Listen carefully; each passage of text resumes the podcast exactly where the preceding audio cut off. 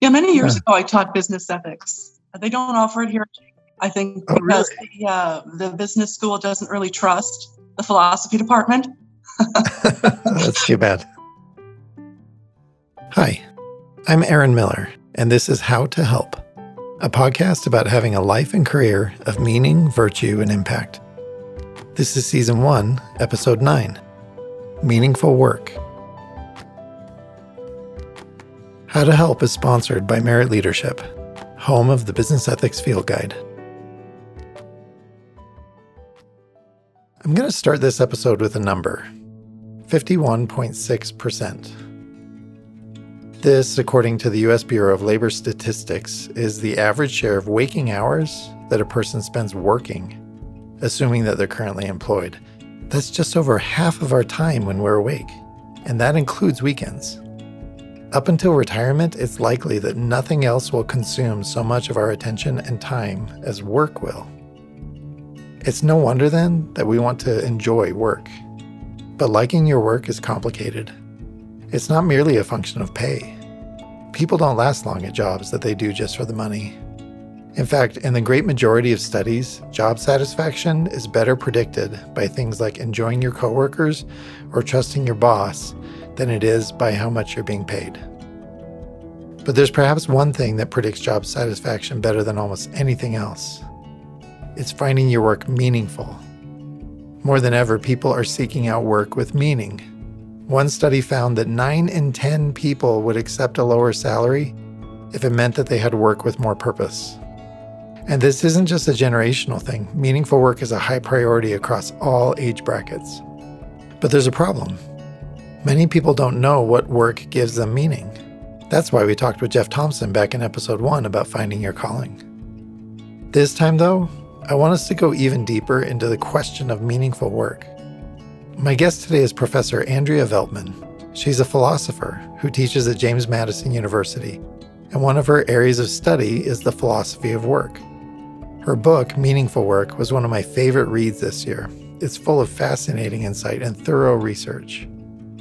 My interview with her was, of course, steeped in big philosophical questions, but I think you're going to enjoy just how down to earth it is, getting into the nitty gritty details of working life. I guarantee this episode is going to change the way you think about work, what you want from it, and what work should do for everyone else, too. So I started by asking Professor Veltman about her own job as a philosophy professor. Does she find it meaningful? Well, honestly, I think that being a professor is meaningful in every way in which work can be meaningful. It develops capabilities and reflects virtues. It, it serves a purpose for the community. It builds relationships. Um, so I feel very privileged to be a philosophy professor. I find it enjoyable and there are plenty of moments of contemplation. I find that to be a high pleasure. Personally, I love libraries and time in the library. Uh, so the job is excellent in affording me opportunities to be reading and writing and uh, researching in libraries. Right off the bat, we have an idea of what her research and thinking has to say about meaningful work. I want to replay a snippet of what she just said. Being a professor is meaningful in every way in which work can be meaningful. It develops capabilities and reflects virtues. It, it serves a purpose for the community. It builds relationships. She gave us four ingredients for meaningful work developing capabilities, reflecting virtues, serving a purpose, and building relationships. This is Professor Veltman's recipe for flourishing the idea of finding satisfaction, joy, and personal development for ourselves and for others. Work, in its best form, should enhance human flourishing. That idea is going to run throughout this entire episode, but first, we should make sure we're operating under the same definition of work, because it's not just a job and a paycheck. There's a lot that intuitively counts as work that is not paid homework by students, subsistence farming, volunteer work, work around the house, work on scholarly books and articles, and so forth. So I'm keen on arguing what work should, how work should not be defined. I don't think it should be defined as, as paid activity. I'm happy to settle on a conception of work as as productive activity. I, I often think of hmm. it as concerted effort toward a particular goal or end. But I'm I'm really much more interested in, in thinking about the impact of work on people and the meaningfulness of work, I saw the question of, of defining work as something that should be addressed, but not something that I wanted to get hung up on. So, this broader definition of work is not the way most people define it. I mean, think about it. If someone you're chatting with at a party asks you what you do, you're almost certainly going to reply with your job, not some other kind of work like a hobby or housework or caring for a loved one. All those other things are productive activities, they're work too. But for some reason, if we're not paid to do it, we don't think of it as being central to, quote, what we do. This is a problem the idea that for work to count, it has to be tied to a paycheck. For one thing, it ignores so much of our work each day, things like taking care of children, cleaning the house, or helping a neighbor. It also means we strip out the power of work to help us flourish as people. Flourishing really should be our primary goal, and a paycheck is just part of that. I mean, fundamentally, I, I'm inclined to say that the reason why there's a disconnect between so many jobs and the ideal of flourishing is that human values have become lost, eclipsed by concern with economic values. Right? A person is, I suppose, sometimes inclined to think about the realm of, of production and work in terms of means and ends. How do we meet our goals? How do we do this efficiently? How do we maximize profit and so forth? And those are all hmm. um, necessary questions about work, but there's also the human element. Are we diminishing right. people's capabilities? Uh, are, are we doing something undignified, something harmful? So I think there's a disconnect essentially because economic values have eclipsed human values. Of course, I would argue that um, if a person seeks to be ethical in, in running their business or their organization, they have to think about the impact of work upon workers and think about those human values. When I was in high school, I had a phone sales job. I sold, and this is true by the way, magic show tickets. There was a magician who traveled the country putting on performances and donating part of the ticket sales to charity. We would call ahead to the cities and towns where he was performing and try to get people to buy tickets. As high school jobs go, it wasn't too bad. I got to do as my best friend, and we would spend a big chunk of our income during breaks at the nearby convenience store buying junk food. But I wasn't very good at this job. It was hard to feel motivated, like I was contributing to anything worthwhile. I was also bad at sales. I mean, the job did not fit my interests or abilities very well. But I was young, and there wasn't a family needing my work to buy their food and their shelter. Many, many people are in bad jobs, and not because they aren't suited for them. Their jobs are just bad, and they need them to pay the bills.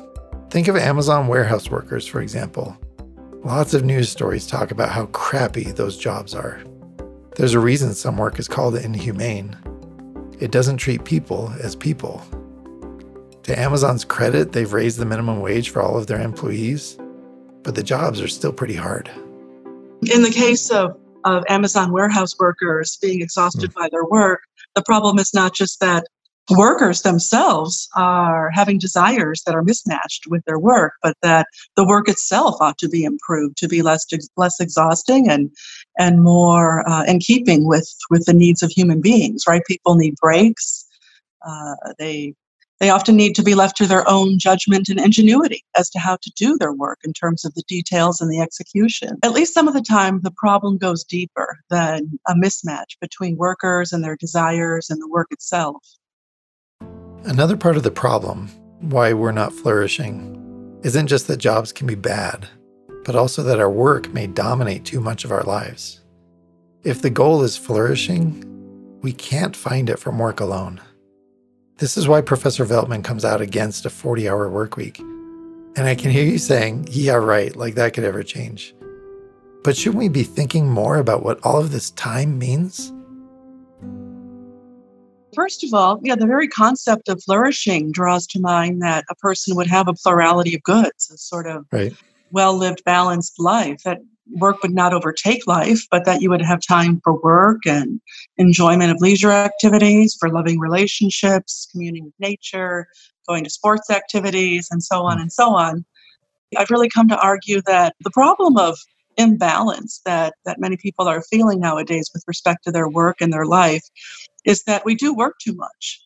A 40 hour work week is, in fact, way off in terms of the ideal of human flourishing. And a 40 hour work week, work dominates life. And we ought to bear in mind that 40 hours is a historically contingent norm. It's not a rational Archimedean starting point for evaluating work. And I'm really in favor of reducing the workday and reducing the work week. You know, there are some studies that have shown that you're actually productive for only three hours a day. And otherwise, you're just screwing off. And uh, yeah. I, I'm completely in favor of a four hour workday. This might feel unrealistic, but there is a degree to which this is within our control. Some people get sucked into their work so much that they don't leave time for other things. And if more people resisted at the encroachments of modern work life, employers would have to accommodate them. We shouldn't be answering emails on the weekend unless it's helping us actually flourish. And in truth, these limits on modern work are already happening in many industries. Maximizers, the kind who want to squeeze every penny from every opportunity, probably get their hackles raised at this idea. But they think of work very differently than most people do. You see, economists tend to describe work as what they call a disutility. Utility, quickly defined, is satisfaction, and disutility is the opposite. Work, as conceived by economists, is a disutility, the idea is that the reason you do it is simply because you're getting paid, otherwise, you'd spend all of your time and leisure doing something else.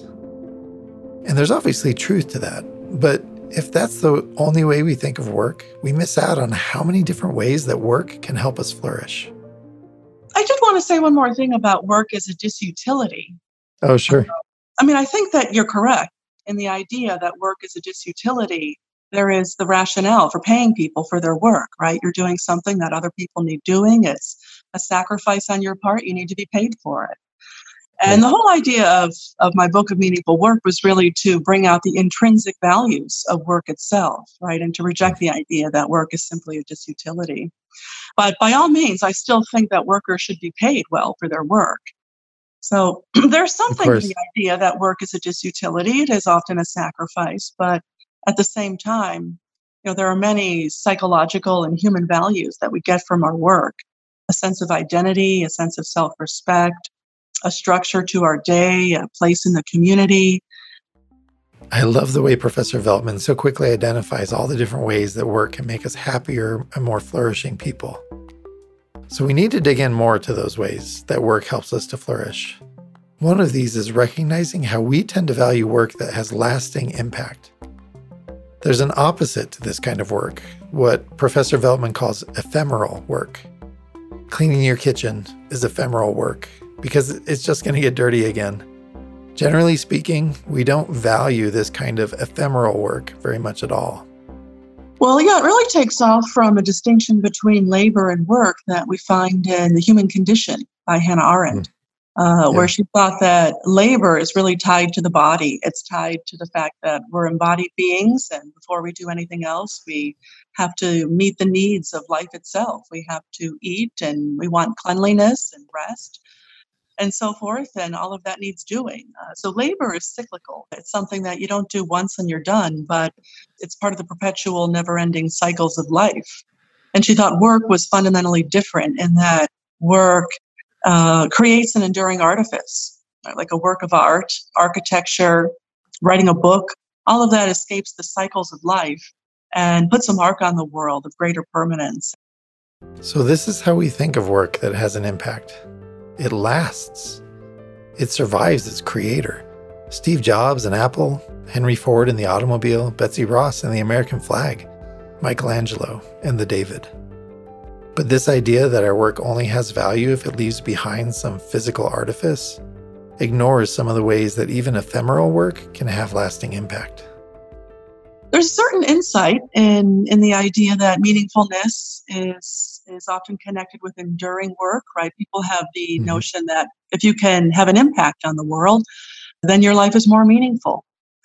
There's a truth in that, but I also wanted to argue in the book that there's a limitation to aligning meaningfulness with endurance, right? Because we can cook together and celebrate life, and that's ephemeral, right. unless I guess you're taking a picture of it. But in the very labor of cooking, to celebrate and maintain life. You can also have activity that is meaningful. And sometimes caring for infants is more meaningful than installing pipe drains, which are durable. So there are examples that cut across that labor work division. And the conclusion that I came to was that at most, creating an enduring artifact is part of what can make work meaningful. But you certainly would not want to equate meaningful work with an enduring product. And it feels like we as society tend to attach more dignity to the durable kind than to the ephemeral kind. I mean, maybe I'm wrong in my observation, and maybe you have some thoughts on that, but it seems like the pattern is the more repetitive and ephemeral it is, the less dignity tends to be attached to it, like a housekeeper versus, say, uh, an artist painting a painting. Tell me your thoughts on that. Mm-hmm. Well, to some extent, the cyclical labor of maintaining life can be more oppressive in itself than the labor of creating an enduring artifact. And perhaps there is there is reason why social esteem tends to attach to the creation of of the enduring work. Right? Arendt had this line in her book about human beings having an innate repugnance to futility. Hmm. Uh, there's something to that. You know, we see the idea that you would just labor at housework day in and day out as a more oppressive life for a human being than than someone who has the freedom to create something durable. Some of the uh, the greater dignity and esteem that you're talking about is undoubtedly social, but some of it might have have to do with the nature of the labor itself. And now for a word from our sponsor. Leading an ethical career can sometimes feel like navigating through a wilderness full of pitfalls and other dangers. Having good intentions isn't enough. What you need are ethical skills. The Business Ethics Field Guide leads you through the trickiest of ethical challenges. Based on extensive research involving hundreds of dilemmas faced at work and written by authors with decades of experience, the book guides you through the 13 most common ethical dilemmas that people face. It gives you the expertise and tools you need to navigate them safely. But more than just keeping you safe, it also trains you to be an ethical leader that others can follow with trust and confidence. You can find the Business Ethics Field Guide at Amazon, Apple Books, Audible, and at meritleadership.com. I agree with Professor Veltman that not all meaningful work is meaningful just because of the value we attach to it. Some work just stinks. It's hard, uncomfortable, and unfulfilling. We tell ourselves work like that has dignity, but we don't do it ourselves. We pay other people to do it. Even a noble purpose wouldn't be enough for many of us to not shy away from all kinds of jobs. And maybe this idea that all work is meaningful is just a lie that we tell ourselves to justify a world where other people are stuck with bad work. Is there a possible world where everyone can have a job that's meaningful that fits both their abilities and their values? So, we talked a little bit earlier in the conversation about fit and the idea that not every job can fit every person. It feels like we could do better than we're doing now, though, right? Maybe you could describe what you imagine a world being like where more people fit in their day to day roles when it comes to work. Mm-hmm. Well, that's very challenging. And I would say, first of all, that there's another scholar with a book on work, Russell Muirhead. His book is Just Work he really takes hmm. up the concept of fit and talks about fit with respect to having good work. But one thing that, that does really come to mind is that there's a certain sort of easy, easy optimism in the notion that somehow society can can create jobs of different types that will fit different people's energies, talents, abilities, interests, desires, and so forth. Everything wraps right. up quite nicely and neatly if that were true. But when you really dig into it, that's quite problematic, actually. There's some work that needs doing that is simple and routine and monotonous. And do you really want to say that cleaning fits the abilities of the people who do it? I, I would not ever say that. When you dig into the notion that everything is happy because there's work to fit everybody, you confront the problem of bad work. personally I, I really believe in the capabilities of working people and that and that they are they are capable of more than simple routine work yeah. Um, so I, I would be really skeptical of the idea that somehow society can have work that fits everyone and that's the solution to a bunch of complicated messy problems about work exactly and I, I think i agree with you in the idea that that it's a simple task of sort of aligning society to match whatever a person's interests are in a way that makes meaningful contributions feels naive. and so I think, you know, like I was saying, I have to grade as part of my job and I do it. And, and, uh, but I do it in appreciation of all the other great things that come with what I get to do day to day. And it's okay. It doesn't have to fit me perfectly in every regard that way. Mm-hmm. So. Well, I should say there's some truth in in the idea that you'll flourish if you find work that fits you you know, sure. there are times when you're well suited to your work. There's a good match of your virtues and personality and and your knowledge and your values with your work. And that's that's part of excellence through work. But again, there are limitations to the optimistic idea that there's work that fits everyone. Um, because there's the problem of simple routine work that doesn't seem right. to be matched to the potential capabilities of persons. My good friend Jeff Thompson, whom I interviewed for the first episode of this season, will be pulling out his hair at this point if he didn't shave his head. Anyway, his work in calling says that for some, even simple routine work can feel fulfilling. So, for his perspective on this, I encourage you to revisit that episode. But perhaps part of the problem is that routine work often comes with very little autonomy. And autonomy, it turns out, is a critical element of finding work meaningful. The more we can feel like we contribute with our mind and heart, and not just our body, the more satisfying work becomes. Good work really intersects with autonomy in a number of ways. First of all, there's the um, the insight that we have in a liberal democracy that people ought to be able to choose their work.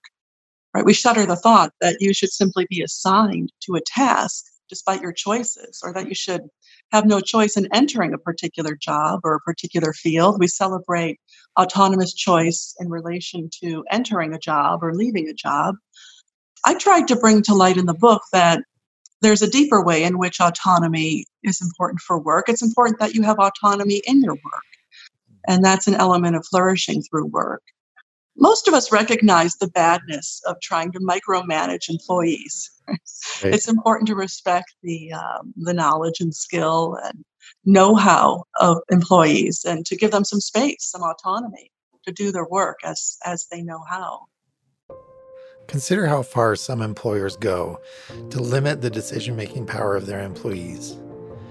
The employers might call it risk mitigation or some other nonsense explanation, but the truth is probably more structural. When it's a job simply to be a manager and nothing else, you're likely to manage as closely as you can. I'm rather skeptical of managers in general. The managerial class, the idea of studying to be a manager as a job, I mean, undoubtedly, people have to do the scheduling and write the reports and so forth and be a, a sure. point of contact when employees have problems. But managers ought to be working alongside employees so that they yeah. understand the job and that they're contributing in the same way that the employees do. So I, I would blame a lot of micromanagement on misdirected efforts on the part of people who are disconnected from the fundamental useful work that, that real workers do. Remember the show Undercover Boss, where the owner of a business takes an entry level position in their company? Professor Veltman actually used it for some of the insights in her book. There's something so watchable about a boss accurately seeing the lives of his or her employees. Sadly, the show works because of how easy it is for bosses to be out of touch. But even a great boss isn't enough. For everyone to have a chance at a good job, there are bigger things that need changing entire categories of jobs might need replacing? Well, the idea that, that I tend to land on comes from John Rawls. He hmm. articulated the idea that a well ordered society provides ample opportunity for people to achieve self respect for meaningful work. And I think that hits on the right idea of a network of businesses and organizations in society, ranging from profit minded businesses to nonprofits, right? Hospitals, schools, small and large organizations of all types together providing opportunities for work. You know, I think that the changes are really as profound as a person can imagine uh, because factory work, for instance, is not particularly conducive to human flourishing when a person is an appendage of a machine and is just pulling pulling knobs and cranks and right. moving their body in a monotonous way all day long. This is not conducive to human flourishing. So I I think that a lot of the monotonous work in factories would have to be done by machines and robots in order for people to be able to flourish through their work. I know that sounds utopian, but that's that's where my thoughts often lead. That factory work is a good example of work that doesn't allow flourishing. The idea of robots replacing humans offends a lot of people. But the truth is that a 2007 study of happy jobs by the National Opinion Research Center found that monotonous work ranks far lower than other kinds of work. The unhappiest jobs in America include all kinds of monotonous labor, like roofers, packagers, and freight workers. But it's troubling that a bunch of these unhappy jobs also involve working directly with people in menial ways. Waiters in this study had the second unhappiest job in the country. The bottom 10 list includes cashiers and retail sales. These are jobs where customers have unique power to be really terrible to fellow human beings. So it's not just factory work that needs improving, it's also the jobs that subject people to regular mistreatment. How does a fair society, a moral society, manage the problem of bad work? It's hard to find simple, effective ideas. The reality of work is terribly messy.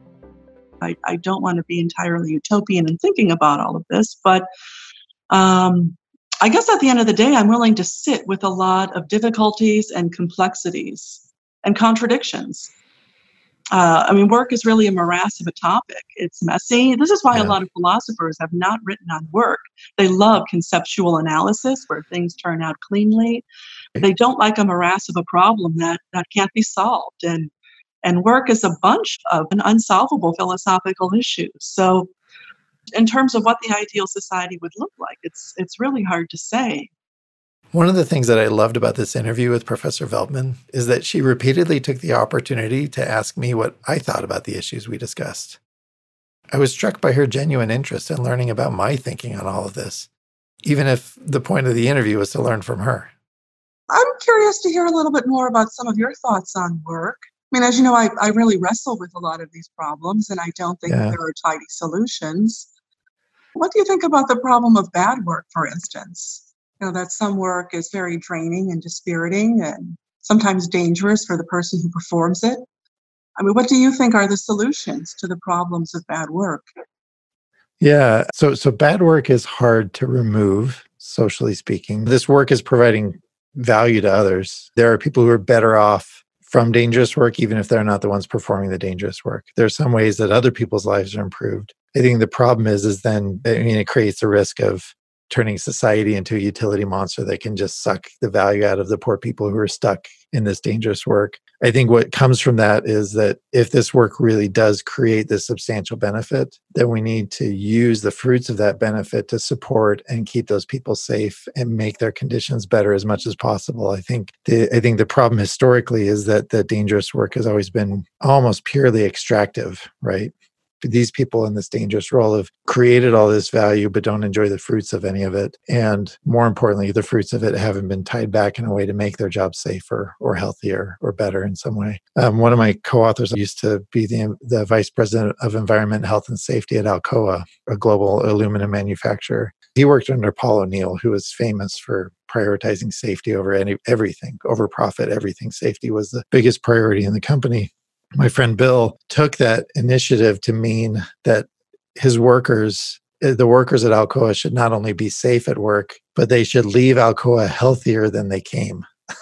it was an interesting goal he set. And so there were wellness programs that were instituted. You know, obviously safety was something that they had already invested a lot of time and effort into. But now it was a matter of okay, our workers are are safe but now how do we make them healthier? How do we improve their lives even further that way? What was interesting is that under Paul O'Neill's reign, Alcoa financially encountered incredible success. because where the focus was on worker safety, it meant it invited more creativity for solving problems. It invited people to be more empathetic toward each other and recognize the risks that each other were facing, how to improve those things. It actually financially made the company incredibly successful during that time. I think that's the answer is we have an ethical obligation for the people that are facing dehumanizing work. That work presumably exists because it generates value. We have a moral responsibility to redirect more of it to them than than I think what we're doing on average today. Yeah, I, I agree. Um, I often think that when we're faced with work that damages the people who perform it, we ought to do everything in our power to alter the conditions of work so that the well being of, of workers can be improved. Anything that can be done to improve worker safety and well being seems a step in the right direction. So there is hope, and we really can make work better. Perhaps part of the answer is that meaningful work always, always means other people. I mean, on the whole, I think that one of the most important conclusions that I, I arrived at in thinking about all of this was that meaningful work doesn't have just a single dimension, it has many dimensions. And one of those dimensions is, is cultivating and reflecting relationships that are meaningful.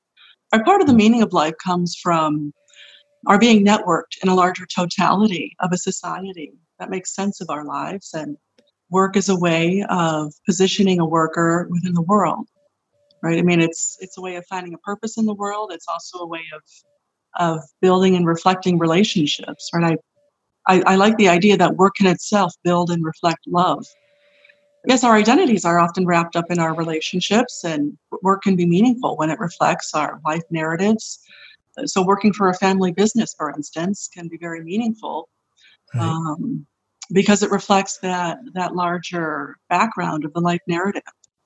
So if we want to make room for helping people flourish in their work, we need more ways to connect work to the lives of others. In that same 2007 study of happy work, the top jobs were dominated by work that helped people in meaningful ways. The happiest jobs included clergy, physical therapists, and educators. Meaningful work depends on the needs of those around you. We can create more meaningful work by making work meet those needs. Well, one place to start is in thinking about the needs of a community in which you live. What are the genuine needs that will help the community to be prosperous? If a community needs teachers and those teachers are necessary to foster an intellectual life in the community, then you can find meaningful work in teaching. If, if you really value health in the community and you see issues helping people with their health, then being in the healthcare field would be quite meaningful. And finding meaningful work is often a way of, of reflecting on your values, uh, on, on, on the ways in which you can make yourself useful in your community. It isn't part about finding an individualized fit between yourself and the needs of other people. I've spent a lot of time digging into questions about what makes work have meaning. And the best thinking always comes back to this idea. When you can fit your values and abilities into work that meets the needs of other people, you're essentially guaranteed to find work that has meaning. And what I loved about this interview is that it taught me that we don't go far enough if we only think of our own work. We truly have an obligation as people and as a society to make work better for others too. We can do that in big structural ways, and it's worth demanding that from those in power. But we can do it in small ways too. In fact, this would simply be an application of what research tells us about meaningful work. We can treat people better at the register or in the restaurant. We can show them that their work meant something to us, that it helped. I'm so grateful to Professor Veltman for taking the time for this interview. She really has such an engaging way of thinking and writing. In the show notes, we've linked to her book and to some of her articles about the meaning of work. Her book really was one of my favorite reads of the last year. If you enjoy How to Help, please take a moment to give us a positive review in your podcast app. It really helps us to reach more listeners. And also be sure to subscribe so you can get future episodes automatically. Next time, we're going to learn all about the world of impact investing. Most people think of business and nonprofits as separate, each doing their own thing. But the truth is that the gap between these two has been bridged in the last two decades. More and more businesses are making it a goal to have a positive social impact, and these businesses need investors. One of the pioneers of impact investing is my guest, Jeff Woolley. He's going to reveal how major financial resources are being used right now to improve our world. To stay up to date with how to help, subscribe to our weekly email newsletter. Each edition recommends high impact organizations and shares ideas for how to have more meaning in your work. You can find it at how-to-help.com. We're grateful as always to Merit Leadership, who sponsors our podcast, and to our production team, which includes Cindy Hall, Travis Stevenson, yours truly, and Eric Robertson, who did the editing and the music. All of our music comes from the Pleasant Pictures Music Club, and if you want to use their music in your projects, you can find a link and a discount code in our show notes. Finally, as always, thank you so much for listening. I'm Aaron Miller, and this has been How to Help.